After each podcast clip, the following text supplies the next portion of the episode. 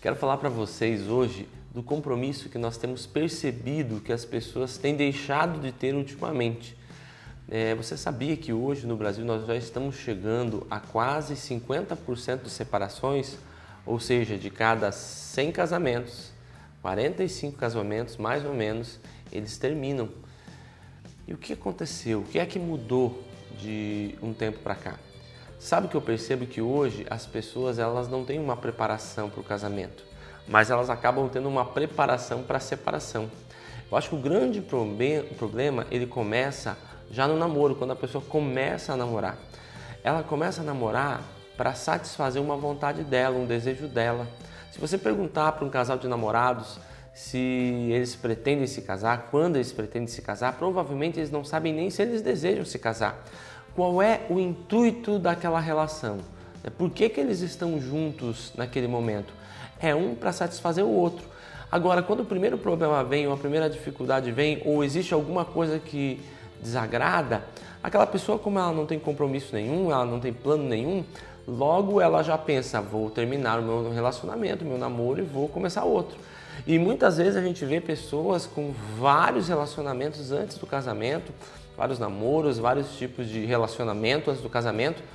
E aí quando ela casa, ela casa já preparada para a seguinte situação: eu vou casar e se eu estiver satisfeito, se eu estiver feliz, se eu estiver bem, eu continuo casado. Se eu não estiver bem, eu me separo. Mas aí a realidade é que qualquer tipo de relação que você comece vai ter altos e vai ter baixos vão ter momentos muito bons e vão ter momentos difíceis. Num casamento vai existir aquele momento em que vocês vão concordar plenamente, mas vai ter um momento em que vocês vão divergir e que talvez a minha vontade, a vontade do meu cônjuge vão se bater. Isso acontece em todo relacionamento, em todo casamento. Mas o que acontece? A pessoa foi doutrinada a, a pensar o seguinte: eu estou num relacionamento até que eu esteja satisfeita com esse relacionamento. Sabe quando nós olhamos para a Bíblia, nós percebemos que todas as pessoas, quando elas criavam um relacionamento, é, não existia namoro, né? não era esse o termo, mas era um relacionamento de compromisso.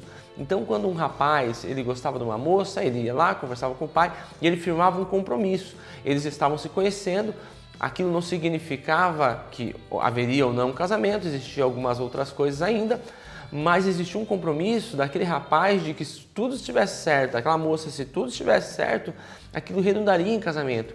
Então nunca um rapaz chegaria para o pai da moça ou para a moça pedindo ela em namoro ou querendo algo com ela sem ter um compromisso para casamento. Não significa que aquilo terminaria em casamento, mas existia que existia ali no coração dos dois um desejo do casamento. Então aquele relacionamento ele tinha um propósito de um conhecimento para descobrir se aquela pessoa era a pessoa que ele queria passar o resto da vida ou não. Mas o relacionamento ele já tinha começado com um princípio. Eu estou olhando essa pessoa para ver se vai dar certo o meu relacionamento com ela para um futuro casamento. Hoje não. As pessoas elas namoram porque elas querem estar juntas por aquele momento e talvez sem compromisso nenhum. Talvez ela vai namorar um, cinco, dez anos, vai noivar e muitas vezes vai terminar o seu casamento e sem saber é, bem o, o que deveria fazer.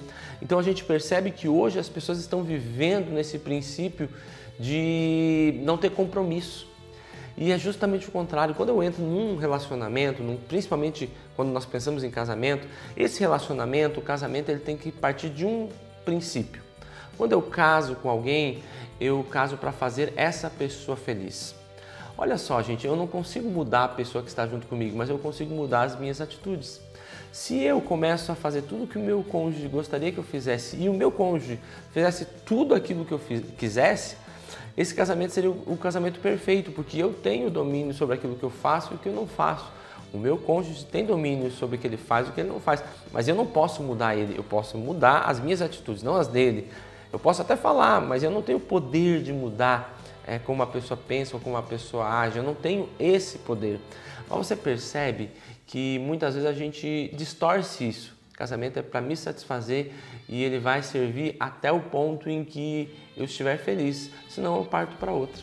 Eu acho que esse é o grande problema, esse é o grande mal. Nós temos visto famílias sendo destruídas porque nós temos criado uma geração de pessoas que são egoístas e que não tem compromisso com o seu cônjuge e não tem compromisso com os filhos também. Porque a pessoa fala assim, ah, vou casar, é, depois eu me separo e muitas vezes tem os filhos que ficam no meio dessa situação, muitas vezes sem saber o que fazer ou como agir.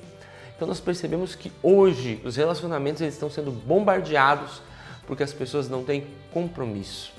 Então o que eu percebo que falta hoje é o compromisso de entender que o casamento é algo que vai muito além da sua própria vida e que nós quando casamos e temos um casamento estável, um casamento é, consolidado na palavra de Deus, esse casamento vai redundar em gerações e em gerações de pessoas que são saudáveis e que temem a Deus também.